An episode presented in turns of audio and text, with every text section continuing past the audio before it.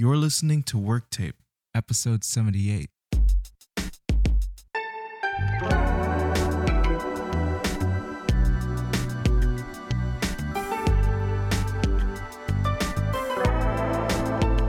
Welcome to another edition of the Work Tape Podcast. It's your boy Money Mitchell. We got Isaac Grooven Grover, and uh, we started a bit of a conversation last episode in regards to posthumous releases.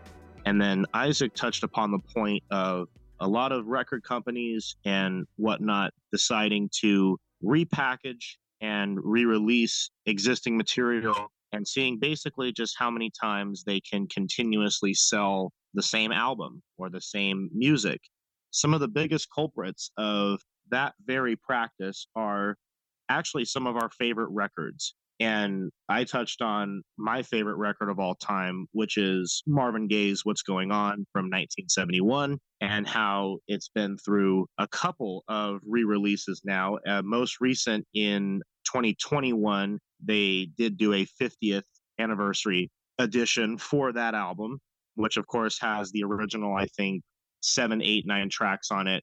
And then basically what they did to kind of spice it up was they had essentially the same album. So you got the original tracks off of the original 71 release. Then you got the same tracks directly following said album, just with slightly different mixing on it. They put in parentheses, I think when you go on like streaming services and you can see it, they refer to the uh, different mixed versions as the Detroit mixes as if the record was not mixed in Detroit in the first place. We need those Detroit preamps because they have all that color. I, I guess so, but I mean, I've listened to some of the Detroit mixes as opposed to the original mixes, and there's really barely any difference between the two. In some cases, it's a little more stripped back. I think it does emphasize certain production elements maybe over other ones but to basically have the same album twice back to back on you know the release is just kind of odd to be really honest with you. Now to the credit of motown and i guess Tamla records because it was actually Tamla records at that time but i guess to umg motown's credit they did include a bunch of music that was not originally on What's Going On. And they did, in fact, incorporate a lot of early versions of tracks that would be on later Marvin records, such as I think they have a demo version of Distant Lover, which came off of Let's Get It On, which was the following record, which is actually really, really nice. I actually prefer the version that they included on the What's Going On re release over the one that's actually on Let's Get It On, which is kind of interesting because sometimes that does happen where you have kind of a demo version of something or you know an earlier version of something that's actually better than the you know original one you know i, I guess. That's different than when they both are virtually the same song like it's the same session. Yeah like it's not a remaster. You know what I'm saying? It's not like they remastered it. It's not a remix in the sense that they changed the arrangement. The arrangement is the exact same. The tracking is the exact same. Yeah, uh, with this particular one, it was similar. I mean, there was a lot of similar elements between this earlier version of Distant Lover, which it's not even called that on the What's Going On re release. I think it's called like Head Track or something. I was going to make fun if it was a different name.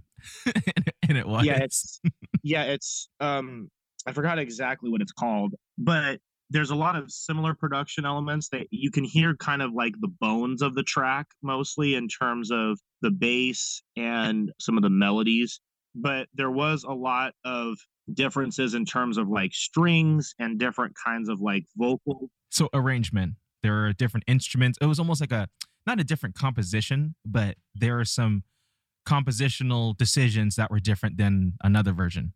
Uh yes. Yes, yes, yes. Okay. So it wasn't like it was the same exact track, just like a lower fidelity version. So that happens a lot though, where it's like, oh, yes. And honestly, like stuff like that to me is clearly a cash grab. It's unnecessary. And it's like, never mind. You don't need 15 different versions of the same freaking album. Yeah, you really don't. And I think it's just one of those things where it's kind of like if you were gaining tracks or if you were gaining, you know, some things that maybe got lost in the shuffle originally, then that would be really, really cool.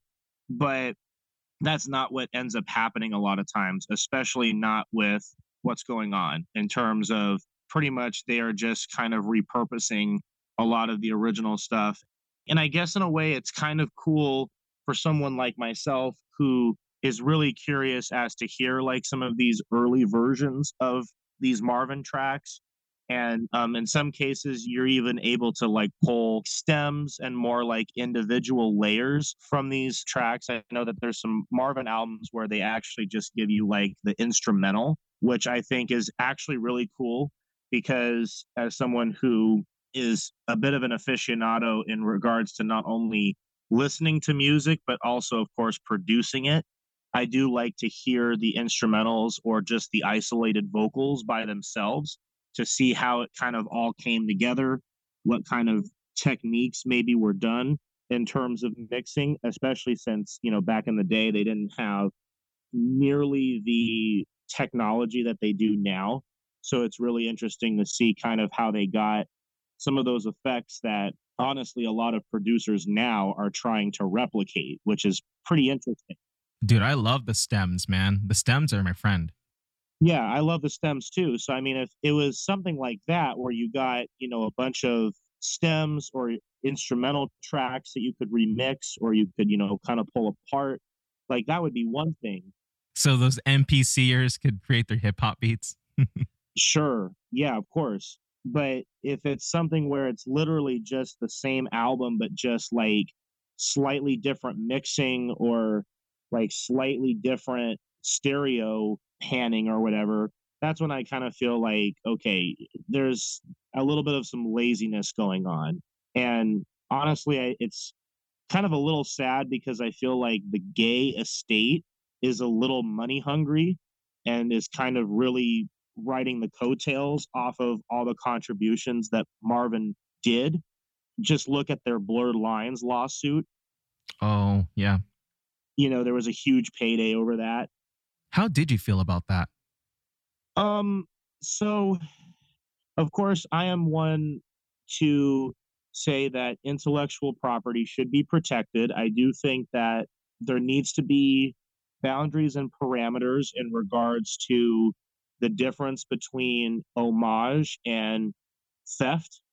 However, I felt like in the blurred lines situation, I don't think it was close enough to say that it was true theft.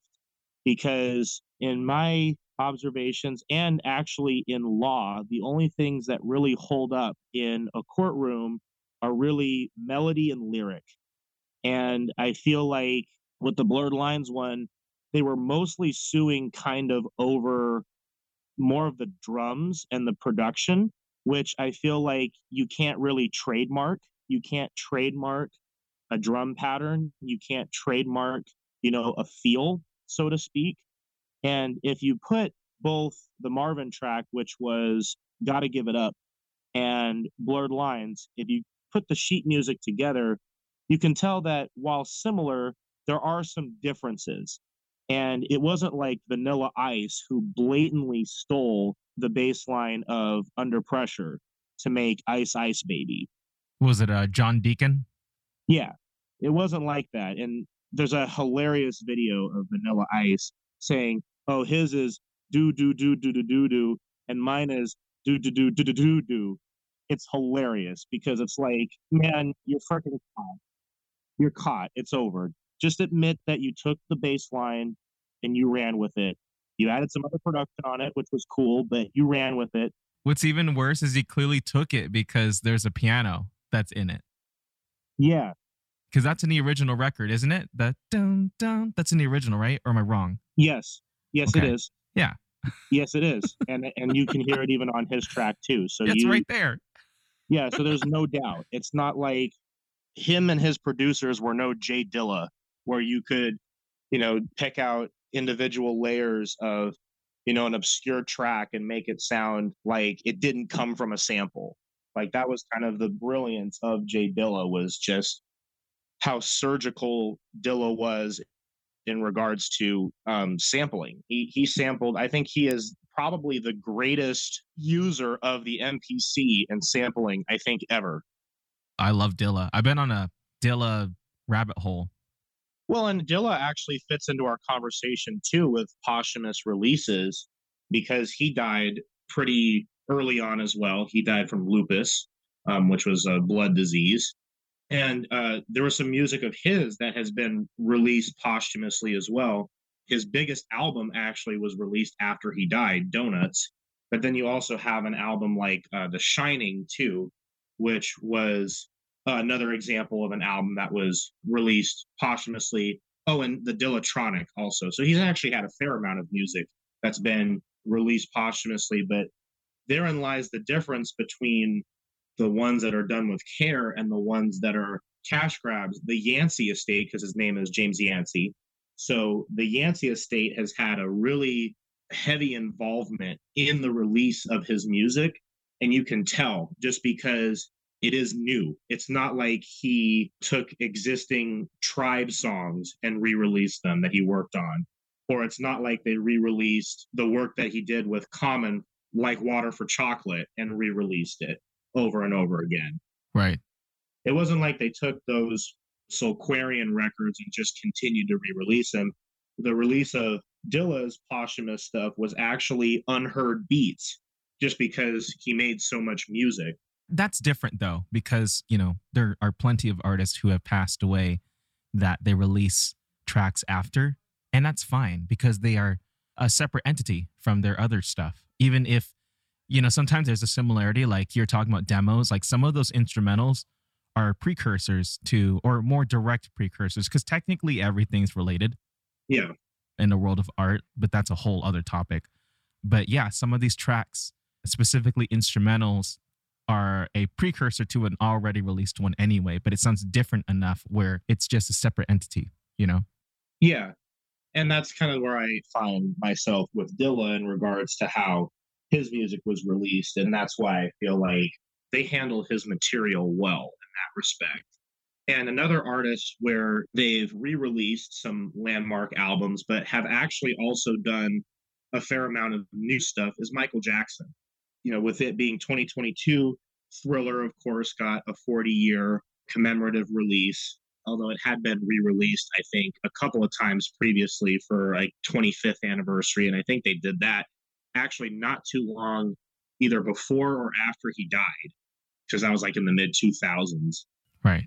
And they had modern artists jump on the original tracks. They had like Akon and Michael Jackson on track together. So that was, you know, of the era, right, in the sense of the 2000s. But even the posthumous albums that MJ's estate has put out, most notably Escape, was actually pretty good because it was a lot of stuff that up until that point had been unreleased, that had been mixed, or that all the masters were kept intact, but they, you know, just brought it together and finally released it. And the big kind of song off of that record was the collab with Justin Timberlake, which was Love Never Felt So Good, which I have no idea why that wasn't released because that would have been a hit for MJ as well. My viewpoint is that probably is just Thriller was way stacked and they just didn't have any room for it. But in Thriller, it is also kind of like how many times are you going to re release Thriller? I mean, as if the original sales on Thriller were not enough to. uh, to you know be satisfied with maybe they're going to continue to re-release it so they can get the crown of having the highest selling album back because the eagles took it from them yes they did with the greatest hits release tying it back to what you said about greatest hits albums earlier. My dad bought that one. The Eagles' greatest hits is probably one of the most impactful greatest hits records in my life, you know? Yeah, I mean, it's a good compilation of songs. I mean, the Eagles in their prime were one of the best bands of the 70s. Although, with the kind of exception of like Hotel California and maybe Desperado or like one of these nights, they weren't really like an album band to me with the exception of like Hotel California. They were more like a singles band, where I think with Hotel California, I really well, Hotel California definitely was like super cohesive album, of course. Yes, yes, it was. 75? Yeah, mid 70s. Yes. Which also is another album that they continuously milk. They even are doing a tour for Hotel California all these years later. So that is without a doubt going to sell out. It should be the abandoned Hotel California tour. Yeah. oh, 76. Dang it. Well, it was actually released in 77, so I was off. Yeah, but I mean, you were close enough, man. Yeah. Um, but I mean, the Eagles were kind of one of those groups that always, like I said, it was a singles band to me. It was almost kind of like Queen in like the respect that they're a great band, but I don't think there's well, actually, I mean, the Eagles do have the definitive album, which is Hotel California.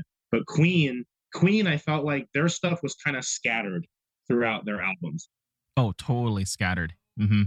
I don't feel like they ever had like a thriller or a No. Hotel California or like a What's Going On where it's like this is the definitive Queen album to listen to. And and in a way, I think that's kind of what made them really cool because each album was like really different. I mean, like Sheer Heart Attack, their early album was way different than like A Night at the Opera. You know, That one's really good. I like their first one, and Jazz is pretty good. jazz is really good.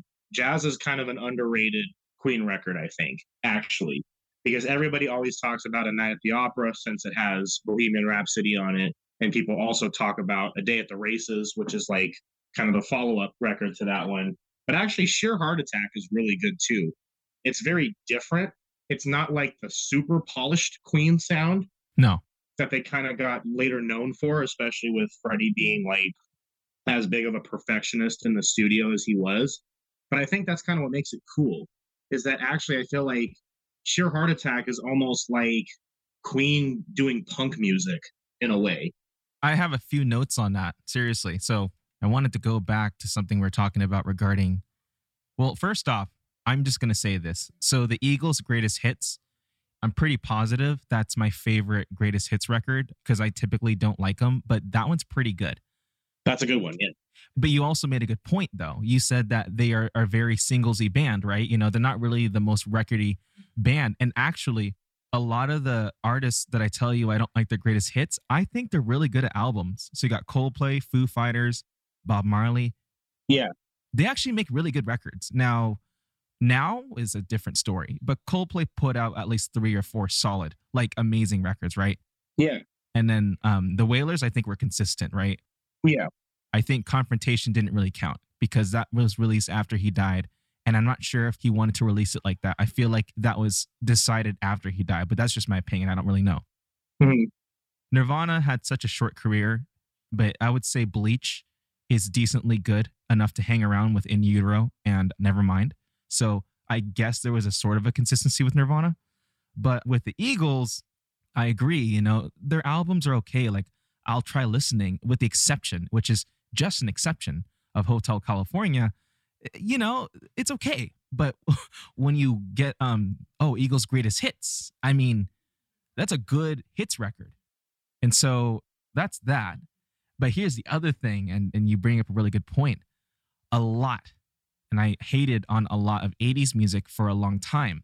Now, a lot of the 80s music that I started getting into that made me love the 80s was like orchestral maneuvers in the dark. It was your post punk new wave sound. Yeah. And so I got into Kino, which no one knows about. They're a Russian post punk band, Soviet post punk band. And you get into Joy Division, you get into U2, Hmm. you get into a lot of punk outfits of the 80s or punk driven outfits of the 80s. I'm like all there, man. I think it's some of the greatest stuff. Or The Police, which is one of the greatest bands of all time, but they're alternative. Yeah. You know, it's punk and it's new wave and it's just like, I love The Police, but we'll get into that another time. We might have to get Jason on here. Yeah, yeah. Yeah, no, definitely. I mean, because, yeah, Jason is the guy for the police going on tour with them and all that. He's basically Sting. But- Yeah, and, and, well, and I feel like with the police, I mean, they were kind of an album band, actually, because, yes, they were. They were. yeah, like Reggatta de Blanc, Oh, it's so good. Synchronicity actually is really good too. That is a really solid album. So I feel like they were a little different, but someone or an artist that or band rather that actually probably benefited maybe from a greatest hits in a way maybe not depending on who you ask i guess might be like the smiths too i feel like the smiths may have been somebody or band rather who got a lot of their notoriety off of the greatest hits being able to take kind of the individual things although they had some great stuff too the queen is dead for example of the smiths is kind of like the smiths are properly which is a very british way of putting it they're very properly consistent yeah I kind of used to dislike a lot of their pocket tracks. Actually, I used to think that um not barbarism, I love that one, but I used to be bothered by Big Mouth. I thought that was kind of like lame. I'm going to get hated on here, but I don't care. I used to think Heaven Knows is lame. Hmm. And also uh Charming Man. I used to find those songs a bit too like poppy for my taste and kind of like okay, these are easy ones. They're kind of lame, but you know, they grew on me. I think one of the ones that really grew like I realized how much I loved them was There is a Light That Never Goes Out. Yeah. And I started to appreciate everything else about the band. And then Big Mouth became one of my favorites. Big Mouth is one of my favorites. Lyrically, it's one of the coolest songs I've ever heard in my life. Oh, yeah. And I started to understand Morrissey's genius, you know? Now, I still don't. What's the one that goes? What's that one? It's that big oh, one. Um, um, is it uh, I forgot How the name. Soon Is Now? Yes. Yeah. Just like everybody else, I am human. Yeah, just like Yeah. eh, Jeff and I always trash on that song because they're like, okay, we get it, we get it. But it's a cool song. I'm not hating on them. No, the Smiths are one of the coolest bands of all time. I I got into the Smiths hype train and I just realized like, wow, this band blew my mind. And um, I love that band. Now, with the exception, I feel like their drummer's a bit useless, but that's just my opinion. I don't want to be a jerk. no, see, it, it's it's funny because he's just a metronome. You know, he doesn't do anything super crazy. And I look, that was absolutely rude. I'm not saying he was. I he was useless as far as like what other people would see him that way. You get what I'm saying? Like Yeah. most people would listen to that band and think like they would not know who the drummer is. I like to listen to those guys, so I kind of pay attention, but no one's gonna know who he is. And it's funny because it's always about Johnny and Morrissey. But the thing is, I mean, Andy Rourke, again, we can get super into his grooves. Oh my goodness, I am obsessed with Andy Rourke. I love him. So there's that. But I want to get into the Smiths another time because I could talk about them forever, and I think we should do that. Yeah, that's got to be like a whole nother episode. but now going away from the alternative acts a lot of 80s mainstream rock acts like kiss uh not pantera i don't know why i thought of pantera so kiss is one of them Yeah. who else uh led zeppelin not led zeppelin why did i do that so def leppard's one of them and also Def Leppard. Yeah. Van halen that's i always said van halen and led zeppelin for some reason that makes no sense but whatever Queen was one of them, and then oh, REO Speedwagon. Yeah, so there's some heavy hitters of the '80s sound. In fact, Chicago was one of those that I hated in the '80s for obvious reason. I told you about that. But actually, here's the thing: a lot of those artists that got their leg in the '70s, but started to kind of be like an '80s act, like Journey. Yeah.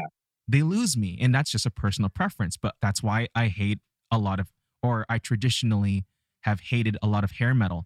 Hair metal and I have gotten a rocky start, man. And so I had to kind of get into that and appreciate the genre or glam rock. I used to kind of really hate hair metal and glam rock. But here's the thing. First off, I had to listen to the 80s underground to really appreciate 80s production. I did. You know, Simple Minds and Joy Division. I mean, I had to get used to that.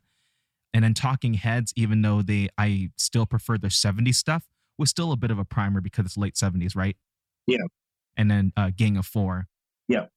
But then as much as I hated hair metal, I started to get more into them when I started listening to Van Halen's and Kiss's 70s acts, you know, the 70s work. Thin Lizzy is another great example of that um, shuffle rock from the 70s. It's beautiful, right? Yeah. And so I also tried a little bit of Queen in the 70s. And a lot of these bands I didn't like in the 80s, I really started to realize, wow, they sound really good in the early early mid late 70s whatever whichever 70s and so i started to realize like oh these bands they're not just like this band that puts on a bunch of processing because of course the engineers do that so i can't blame the band for the processing all the time Yeah. but it lost me it almost felt like those power ballads like i almost felt like it ruined a production but that's just a production preference of mine right Yeah. But um no, I really fell in love with a lot of those bands I disliked in the 80s, but I listened to their 70s work and I was blown away. Kiss is one of those bands because I think they debuted in 74. Yeah. I love that stuff, man. Even uh, Judas Priest, which is technically more in a metal genre, Yeah. that doesn't count. I don't mind metal in either, by the way. I don't mind metal, the proto metal of the 60s and 70s.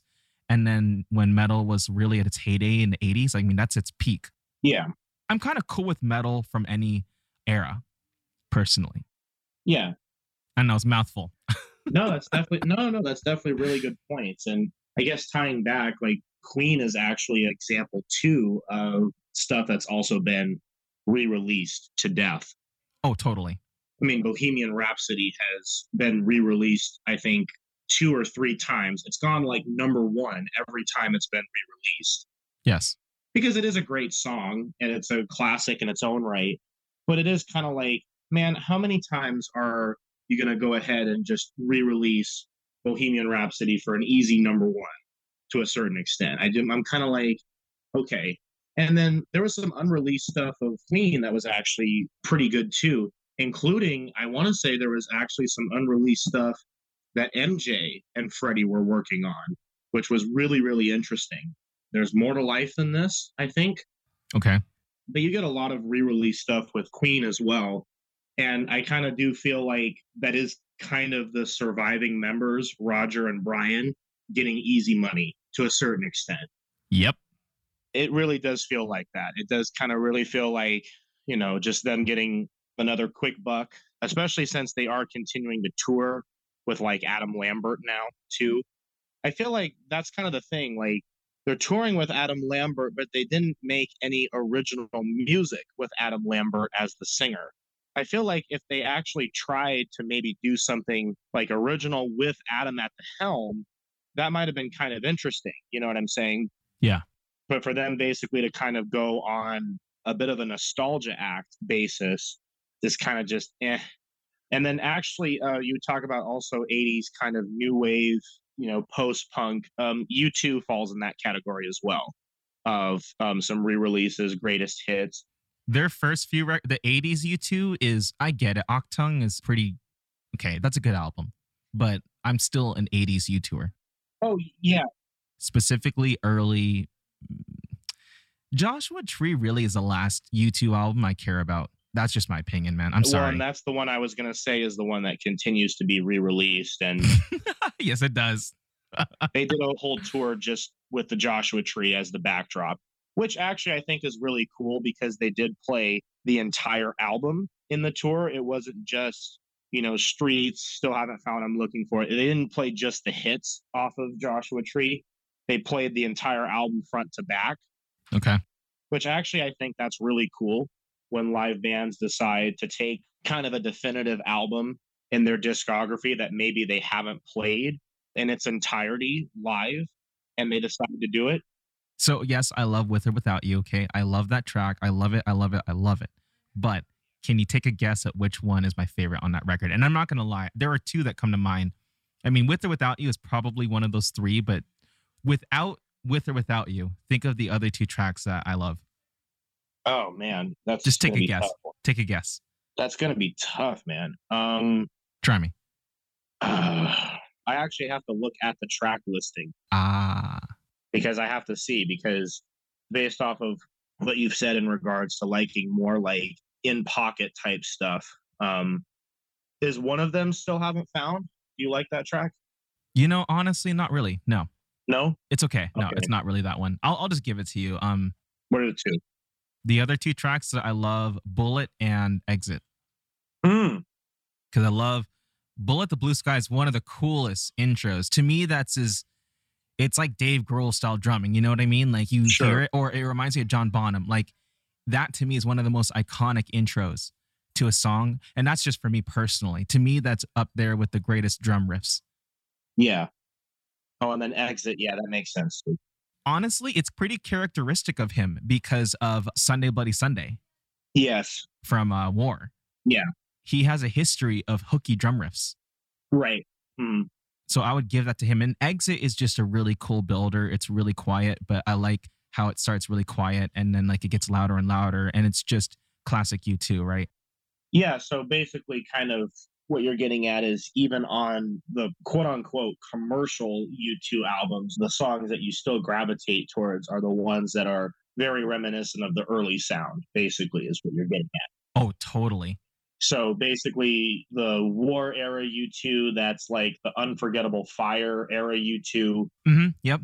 Where it was more kind of just, I don't know, post punk and I don't know, Irish angst, I guess is the way. Yeah.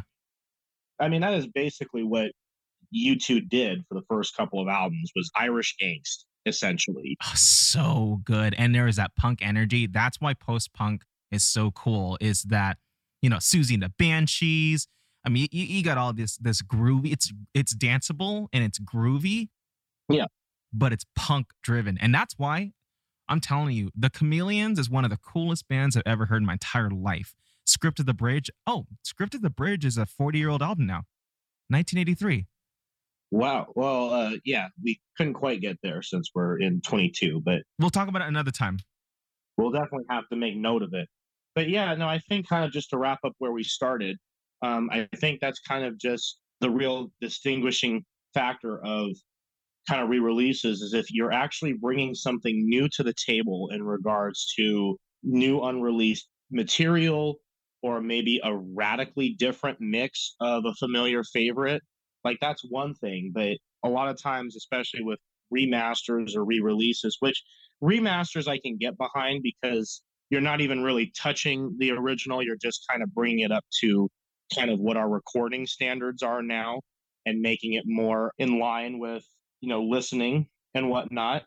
And in some cases, actually, a remaster very much benefits a track because sometimes there was some limitations, depending on the album, of course. There was some limitations in regards to the first pass of mastering. And generally, I find that 80s music remastered actually sounds really good and is definitely on par, especially with a lot of what's coming out now. But basically, just to kind of bookend this whole posthumous slash re release topic, um, I think it really just depends on kind of the estate's involvement in terms of how involved they mm-hmm. are in regards to the release of the music. But then also, I think it's just a complete case by case thing in regards to whether or not you're getting any new material. And I think the ones where you get the new material are the ones that generally go over really well and they're held in pretty high regard.